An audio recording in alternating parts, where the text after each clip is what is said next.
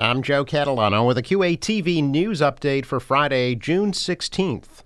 A parent of the 7th grade student that brought an unloaded handgun to Central Middle School in Quincy on Tuesday will face charges of reckless endangerment of a child and improper storage of a firearm. Those charges carry fines and up to 2.5 years in prison. The student will not be returning to the school this year, and a hearing about that student's future will be held at a later date. The new Yawkey Housing Resource Center to replace Father Bill's homeless shelter in Quincy will officially open in August. A ribbon-cutting ceremony was held yesterday.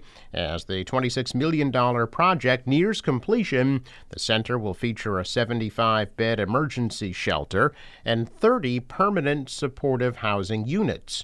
The current shelter will be torn down to make way for the new Quincy Police Station. The farmers market at Kilroy Square in Quincy Center opens for the season today. That market will be open Fridays from noon to 5 through October 27th. The original Quincy farmers market will open for the season on Sunday at St. Chrysostom's Episcopal Parish on Hancock Street in Wollaston. That market will be open every Sunday from 12:30 to 4.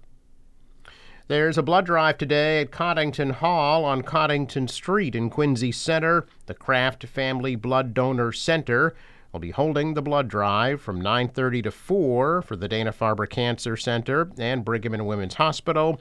Donors will receive a $10 gas card. The Thomas Crane Public Library will host an after-hours 80s-themed dance party tonight. Live music, a cardio dance workout, trivia scavenger hunt, retro video games, and a cash bar are part of the free celebration from 6 to 8:30 p.m. for anyone 21 and older. The Lincoln-Hancock School Parent-Teacher Committee hosting a touch-a-truck fundraiser at the school tomorrow from 11 to 3, featuring vehicles from the Quincy Police, Fire, and DPW. Bouncy houses, a dunk tank, face painting, raffles, and food trucks. I'm Joe Catalano with a QATV news update for Friday, June 16th.